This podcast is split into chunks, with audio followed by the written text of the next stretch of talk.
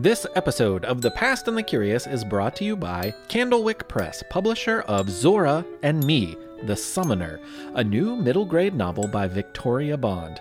The final installment in the acclaimed Zora and Me trilogy. The Summoner is a fictionalized account of the early life of American author, anthropologist, and folklorist Zora Neale Hurston, who we've featured on our show before. An absorbing tale of friendship and dashed with hints of mystery, Zora and Me, the Summoner, is told through the eyes of Zora and Carrie, two best friends navigating racism, growing up, and the dangers of the South at the turn of the century. Zora and Me, the Summoner, is available now wherever books are sold.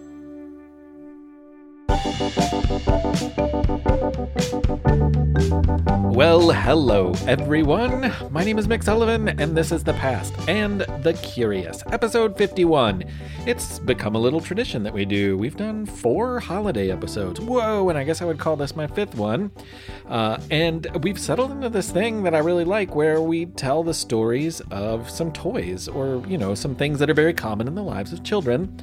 So today you're going to hear the tale of A.C. Gilbert, who invented many things, some of which were wildly dangerous.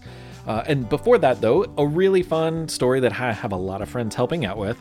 It is the story of John Joseph Merlin, the man who is credited with inventing the roller skates.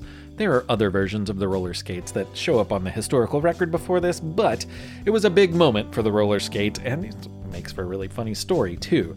You're going to hear in that story, my friend Scott Moore made some amazing music, more about him at the end, and friend of the show, Scott Alsop, all the way from Romania by way of England. Uh, and so much more stuff. Mr. Eric's going to be on the show, but we got to get started, so let's go. In the 1830s, a brilliant English mathematician named Charles Babbage would dream up the analytical engine, which most people agree was the first automatic digital computer.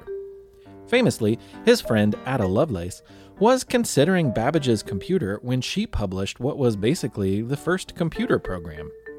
Now, the actual computer wouldn't be created during either of their lifetimes, but their well planned ideas were enough to change the world. And don't get me wrong, you wouldn't have been able to play Minecraft or Among Us or even Solitaire on a computer like this, or anything. But it was a pretty radical idea, and like many young people who go on to do great things, Babbage was inspired by some pretty creative people. One man in particular comes crashing into mind. When he was a young boy, Babbage's mother, wishing to nurture his curiosity and fascination with mechanical things, took him to visit a short, older, and quite unusual man named John Joseph Merlin. Now, if you live in England and your name is Merlin, people might expect you to be some sort of wizard. And while this Merlin couldn't cast spells or shapeshift, and he had certainly never counseled any mythical kings like King Arthur, he was a wizard in his own ways. By this time, he was approaching the end of his life, but he had remained pretty famous around England for decades. You'd have a hard time finding a man who had created quite so many unusual inventions, and you'd also have a hard time finding a man who knew how to make an entrance and get noticed in quite the way that Merlin could. First off, he was an inventor of automata, but he was also one of the most prolific inventors in all of Europe. If you've listened to our episode Mechanical Monsters, you probably recall the basics of what goes into an automaton. If you haven't listened to that episode, well, it is our most popular episode, so consider this an invitation. In short, an automaton is a mechanical device, often resembling a living creature, which through gears and finely tuned pieces can create movements that mimic something like life. Think of it like an early robot. They were wildly popular at the time, and they didn't even really do anything. They were just like cool to look at. In some ways, people never change, and they love a good amusement, and automata were the pinnacle of impressive amusements in the 1700s. One of Merlin's earliest creations was a collaboration with a mentor of his. It was called the Silver Swan.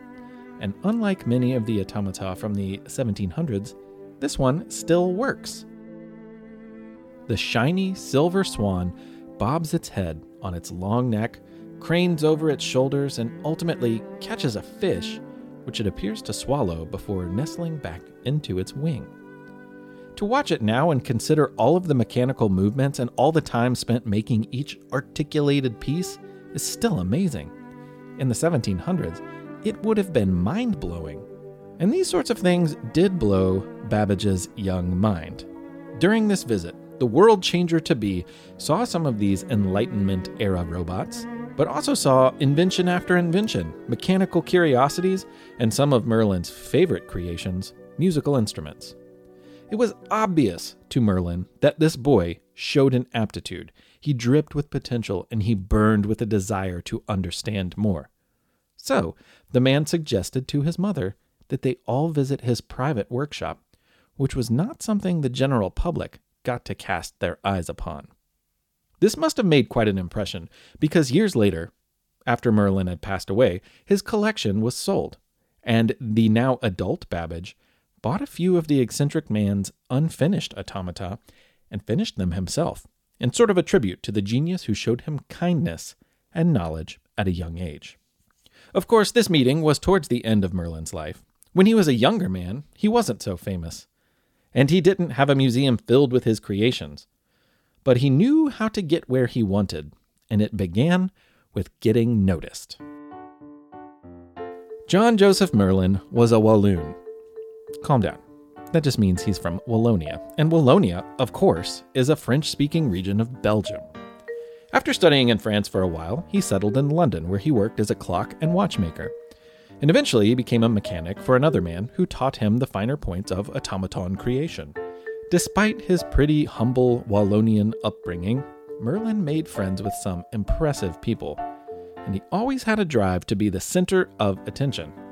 He also had a love of music. He was a good musician, and he would later create some remarkable musical instruments. Sometime around 1760, he would have been about 25 years old, and at this time, he would have also been very hungry to get noticed. High society was tight, and it was tough to crack. But it was the Enlightenment era, a time when new ideas, math and science, rational thinking, and understandable creativity was very important to people. And Merlin was good at all of those things, but he was also good at getting noticed. Flashy clothes at a dinner party go a long way. Having a pocket full of curious creations in those flashy clothes goes a lot further. But Merlin took it further than that, even. One night in 1760, he secured a coveted invitation to the Carlisle House for a soiree, a fancy party to say the least. The mansion was owned by a wealthy woman who had once been romantically involved with the very real man named Casanova. She was an opera singer with a taste for fine things and lavish parties. She actually got arrested once because she was having opera performances without the proper license, which I guess an opera license was a thing at the time. Seems kind of silly now. Anyway, he devised a plan to make sure every single person there, and there were hundreds of people there, Every single person there noticed him. He had a goal to be well known, and he saw the party as an opportunity to work towards that goal. He had come equipped with a violin. That was no big deal. Violins were pretty common. In fact, there was a small orchestra of musicians playing in a very large room at the party. The room was about 90 feet long, in case you were wondering. He had also come equipped with something new that he had recently created.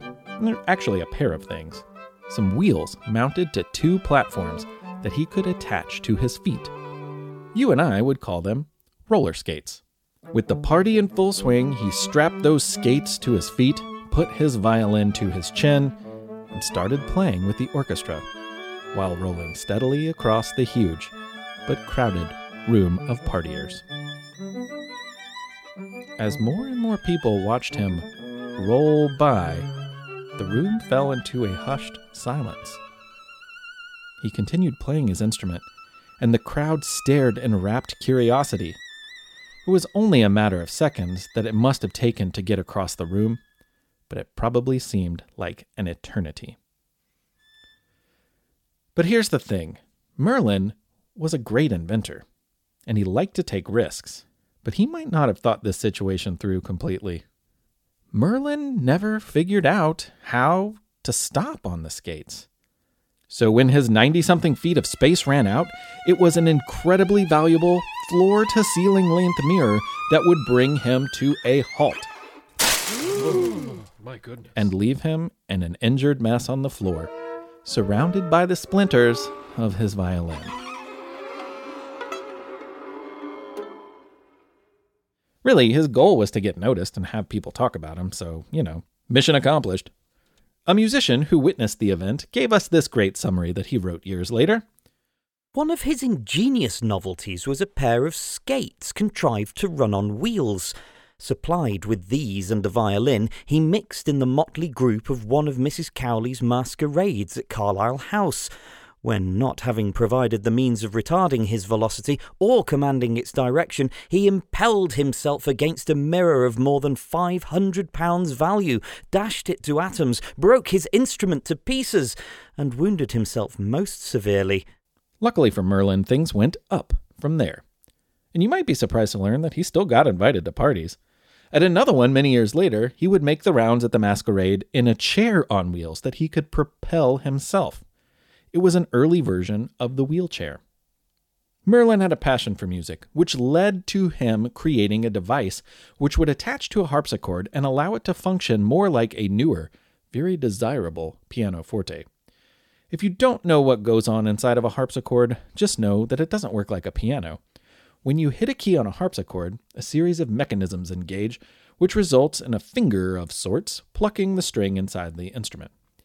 There is no dynamic control. That's very important. There is no dynamic control. What that means is that if you touch the key ever so lightly, it sounds like this. And if you were to hit the same key with a hammer and all of your strength, it would sound like this. There is no dynamic difference. Every keystroke sounds the same in volume. The pianoforte, which is basically what your idea of a piano is today, changed all of this. There are soft, tiny hammer like things attached to each key, which will hit the strings inside differently depending on how hard you press the key. With this newer instrument, you can play soft, you can play loud, and you can play in between. In fact, the word piano actually means soft, and the word forte means loud. So you can see why the pianoforte wound up with the name. He also invented a piano that would notate music you played onto a piece of paper. He invented new types of organs and piano combinations, but it wasn't all music. He invented a foot powered Lazy Susan that allowed a host to fill a dozen or more glasses without getting up or even reaching. He created an accurate set of scales that would fit into someone's pocket, which was actually a big deal at the time and quite a commodity. He invented mathematical instruments and new types of clocks, all of which young Charles Babbage would have been amazed by. Before he died in 1803, there was one more major Merlin invention that made the news. It was a horseless carriage. Taking it for a spin around London, the would be wizard sat inside the beautiful buggy with the controls to steer and propelled it himself with a windlass, which was a crank powered machine that turned the carriage wheels. And yes, he learned his lesson. He put brakes on it. Customers are rushing to your store. Do you have a point of sale system you can trust? You need Shopify for retail. With Shopify, you get a powerhouse selling partner that effortlessly unites your in person and online sales into one source of truth. Track every sale across your business in one place and know exactly what's in stock. Connect with customers in line and online. Shopify helps you drive store traffic with plug and play tools built for marketing campaigns from TikTok to Instagram and beyond. Shopify's sleek, reliable POS hardware takes every major payment method and looks fabulous at the same time. Do retail right with Shopify. Sign up for a $1 per month trial period at shopify.com slash lifestyle, all lowercase. Go to shopify.com slash lifestyle to take your retail business to the next level today. Calling all kids in the car. Brittany and Meredith here from the chart topping Family Road Trip Trivia Podcast. Are you dreading another silent car ride with the fam? We've got the cure. Three rounds of fresh trivia every single week. Movies, music, even science and Disney. We've got something for every trivia buff in the car. No more crickets chirping on those long journeys. The Family Road Trip Trivia Podcast is your secret weapon for connecting and laughing with kids of all ages teens, toddlers, adults, it doesn't matter. Spark their curiosity and challenge their brains with every episode. New episodes drop weekly wherever you get your podcasts. Search for the Family Road Trip Trivia Podcast and turn those car rides into epic adventures. It's time for You Have 30 Seconds, and it's Max from a submission from a while back. Take it away, Max. Very interesting stuff. Hello, my name is Max, and did you know there was a prison island that was said to be inescapable because of the high security and frigid waters? But in 1962, free people escaped Alcatraz. These free people were John Anglin, Clarence Anglin, and Frank Morris. They had constructed rafts made out of raincoats and drilled holes in their walls using drills made out of a spoon and a vacuum cleaner. They successfully escaped Alcatraz, and, and to this day, they have not been found. Oh, such a cool story. Thanks for sharing, Max. Someday I'd like to go to Alcatraz. I've been to San Francisco, but I didn't go to Alcatraz. I don't know why. Anyway, thank you. And if you have a you have 30 seconds that you would like to submit, then there's instructions on our website. Have a crack at it. It's a lot of fun. All right, um what comes next? It's quiz time. It's quiz time. It's quiz time. Time, time. That's right, my friends. It is quiz time. Again. Question number one What popular toy was invented in 1943 by a man working with springs to try and keep sensitive equipment steady at sea?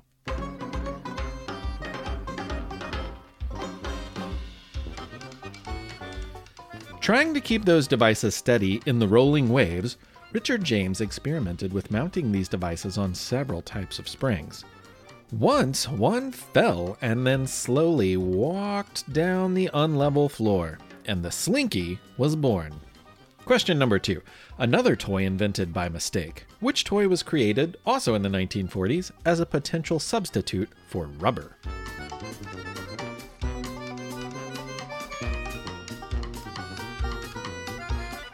Rubber was created from natural substances found in certain trees, but there was a shortage during World War II, so scientists tried to create a synthetic version.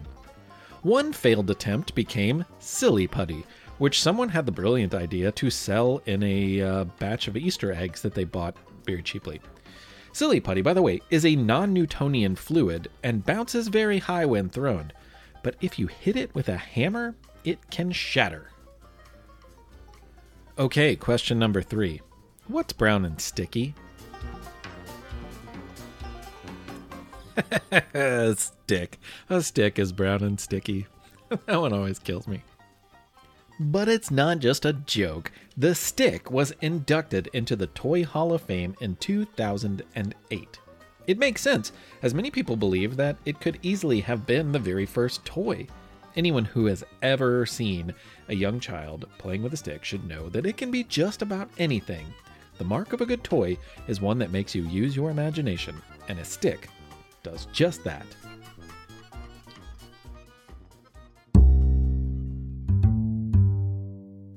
Once upon a time, there was a man named A.C. Gilbert, Alfred Carlton to his mother, and A.C. to his friends.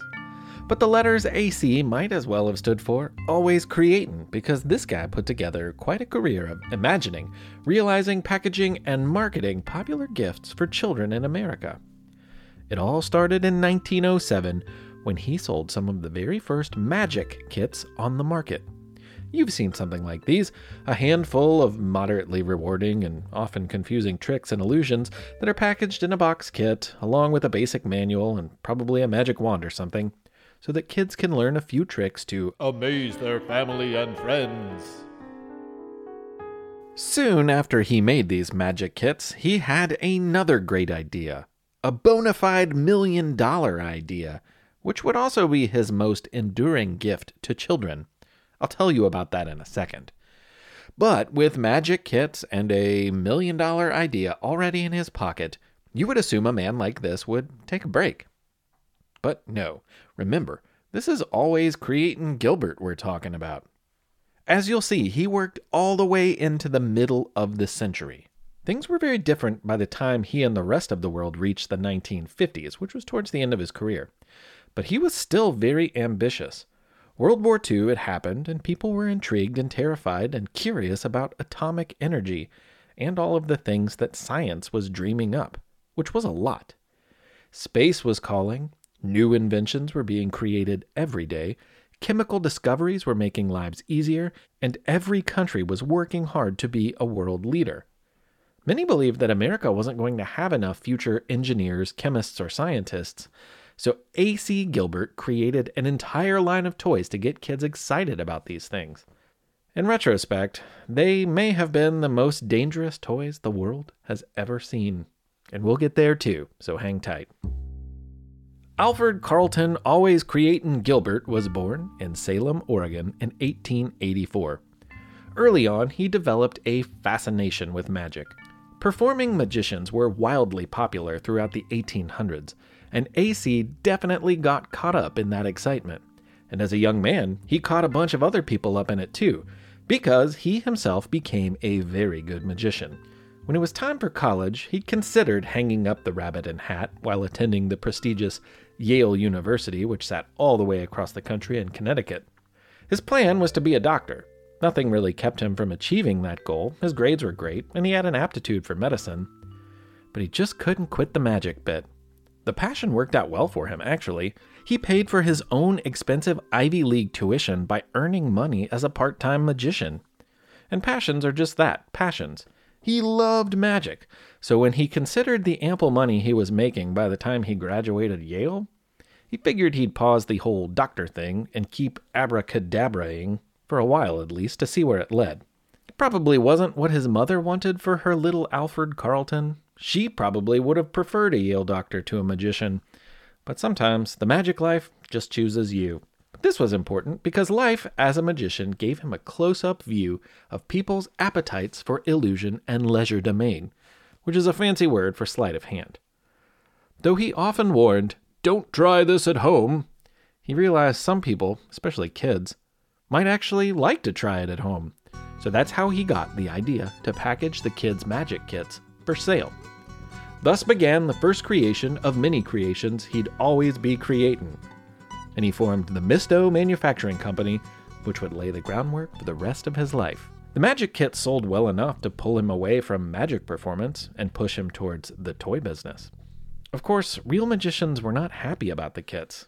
A magician is never supposed to tell their secrets, and the kits certainly violated that magician's code. Maybe AC figured if a magician couldn't tell his secrets, he could still sell his secrets. This all happened around 1907. The next year, in 1908, he took a break from work with Mysto to travel to that year's Summer Olympics in London, England. And wouldn't you know it, AC won the gold medal for pole vaulting. Turns out, AC could have also stood for Airborne Competitor. It's not like he just joined the competition and won. He had been a high flyer in college and even held the pole vaulting world record for a period of time. In between pre med classes and money making magic engagements, he propelled himself into the air at increasingly great heights. Maybe the air up there helped him think because he landed back on the ground with more ideas. While riding a train to a meeting in New York, he had the greatest idea of his life. New York in 1912 was a gigantic industrial metropolis that was constantly pushing the limits of engineering. Everywhere you looked, the eye was met with a wondrous, futuristic mix of steel beams and cast iron fixtures, many of which were held together with giant bolts and screws. This really got his gears turning, and cables stretched overhead, and in much of the city, including the railway that was carrying him to his meeting, they were converting to electricity he watched the workers running the electric cable on giant steel girders that were made from smaller pieces bolted together. Immediately, the idea formed in his brain to make an engineering toy for kids. And as soon as he got home, he and his wife were spread out on the floor and the kitchen table, cutting cardboard models of his idea to run tests. The result would be known as the Erector set, a toy that would sell millions and millions of sets over the decades.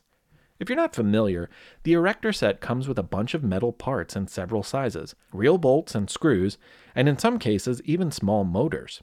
It gave budding engineers the opportunity to build things like miniature buildings, those girders he saw, functioning mini Ferris wheels, automobiles, or anything else they could imagine with the provided parts. It wasn't the first construction based toy, but since it was metal, customizable, and required tools, it felt very real, and as a result, became very popular. It was a perfect toy for the time, and it made A.C. Gilbert an important figure in the toy industry.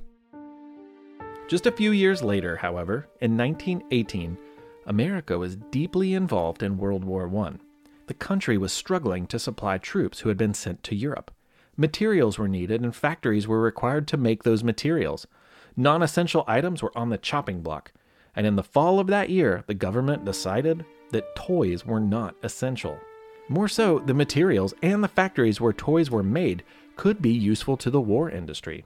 To the sadness of many, these governmental Grinches shut down factories like Gilbert's. But a group of toy makers got together and sent AC to speak to Congress. He defended the need of toys for children, and among many things, he said, America is the home of toys that educate as well as amuse, that visualize to the boy his future occupations and start him on the road to construction and not destruction.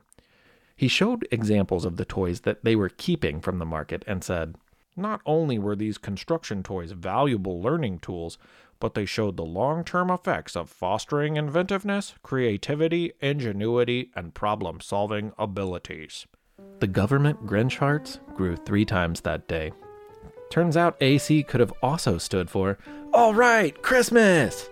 Because that year he became known as the man who saved Christmas. The government changed their grumpy minds and reopened the toy factories.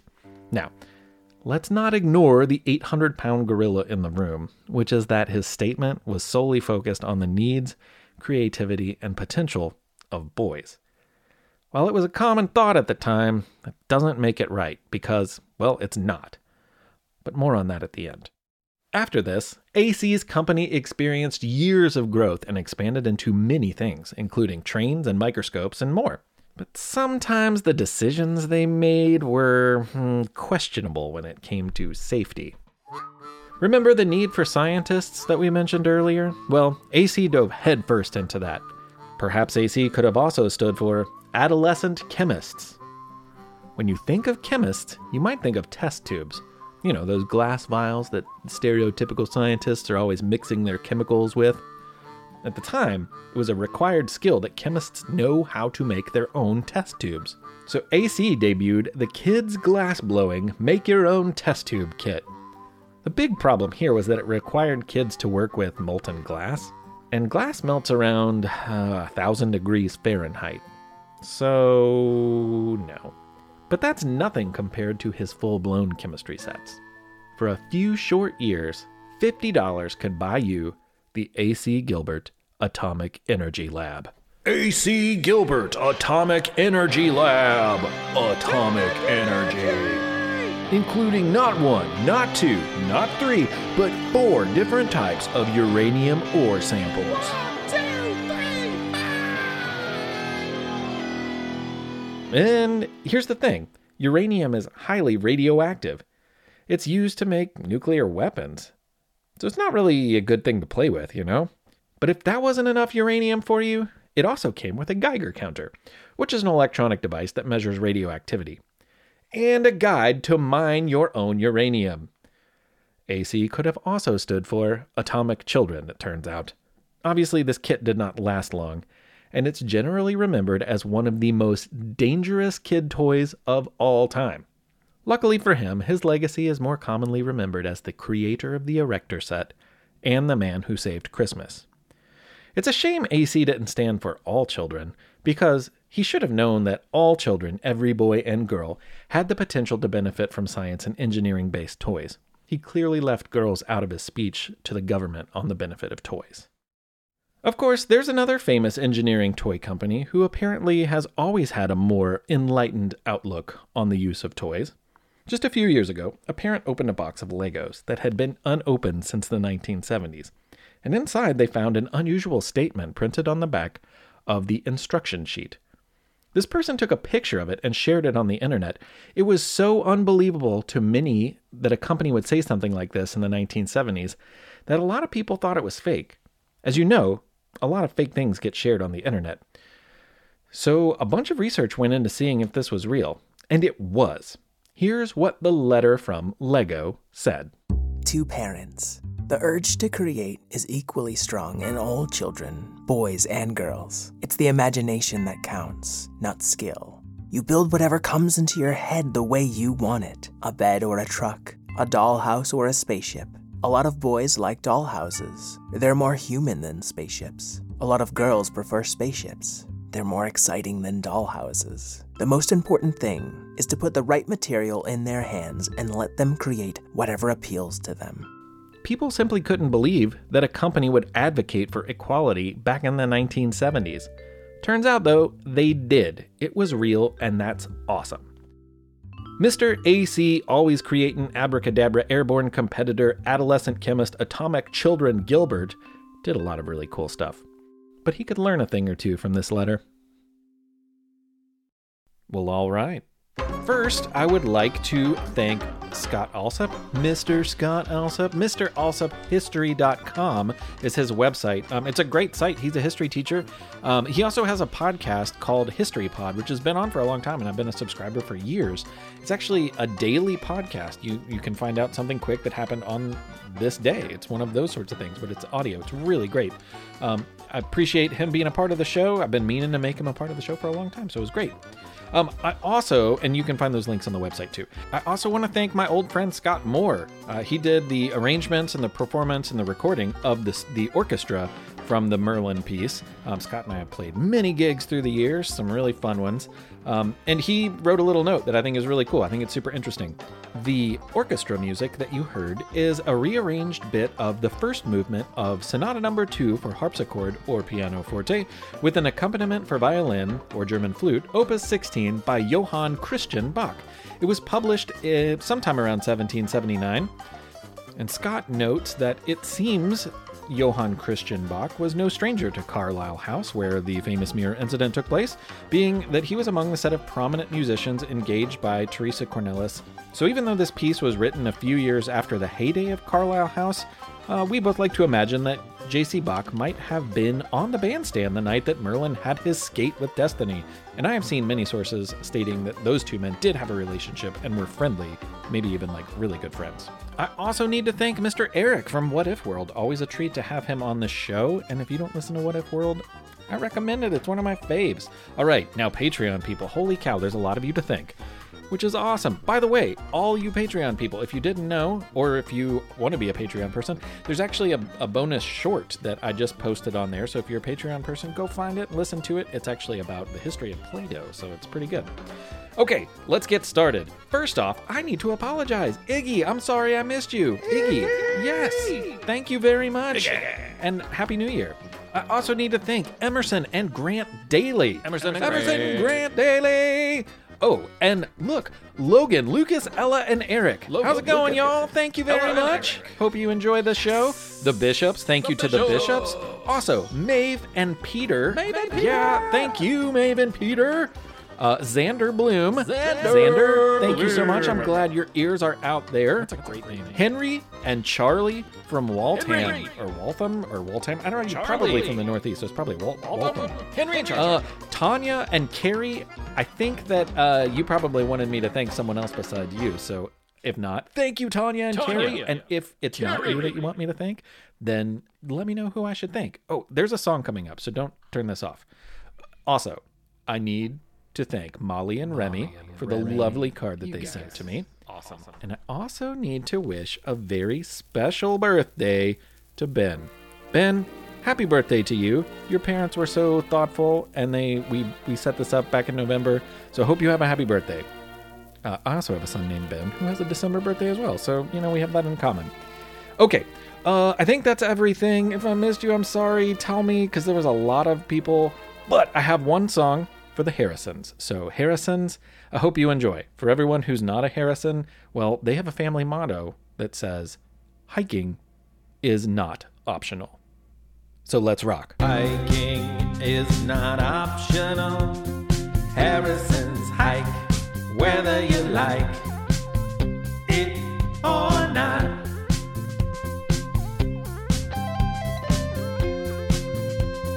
Hiking is not optional.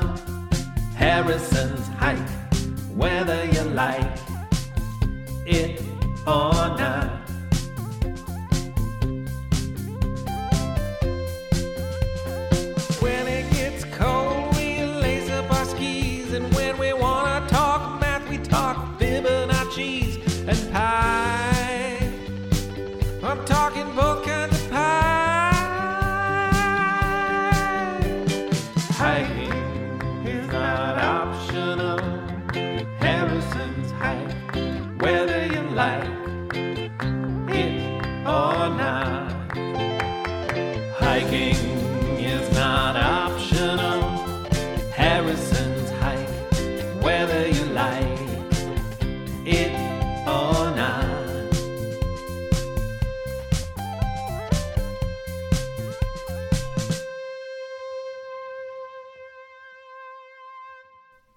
Happy New Year, everybody. My name is Mick. This has been The Past and the Curious. We'll talk to you in 2021.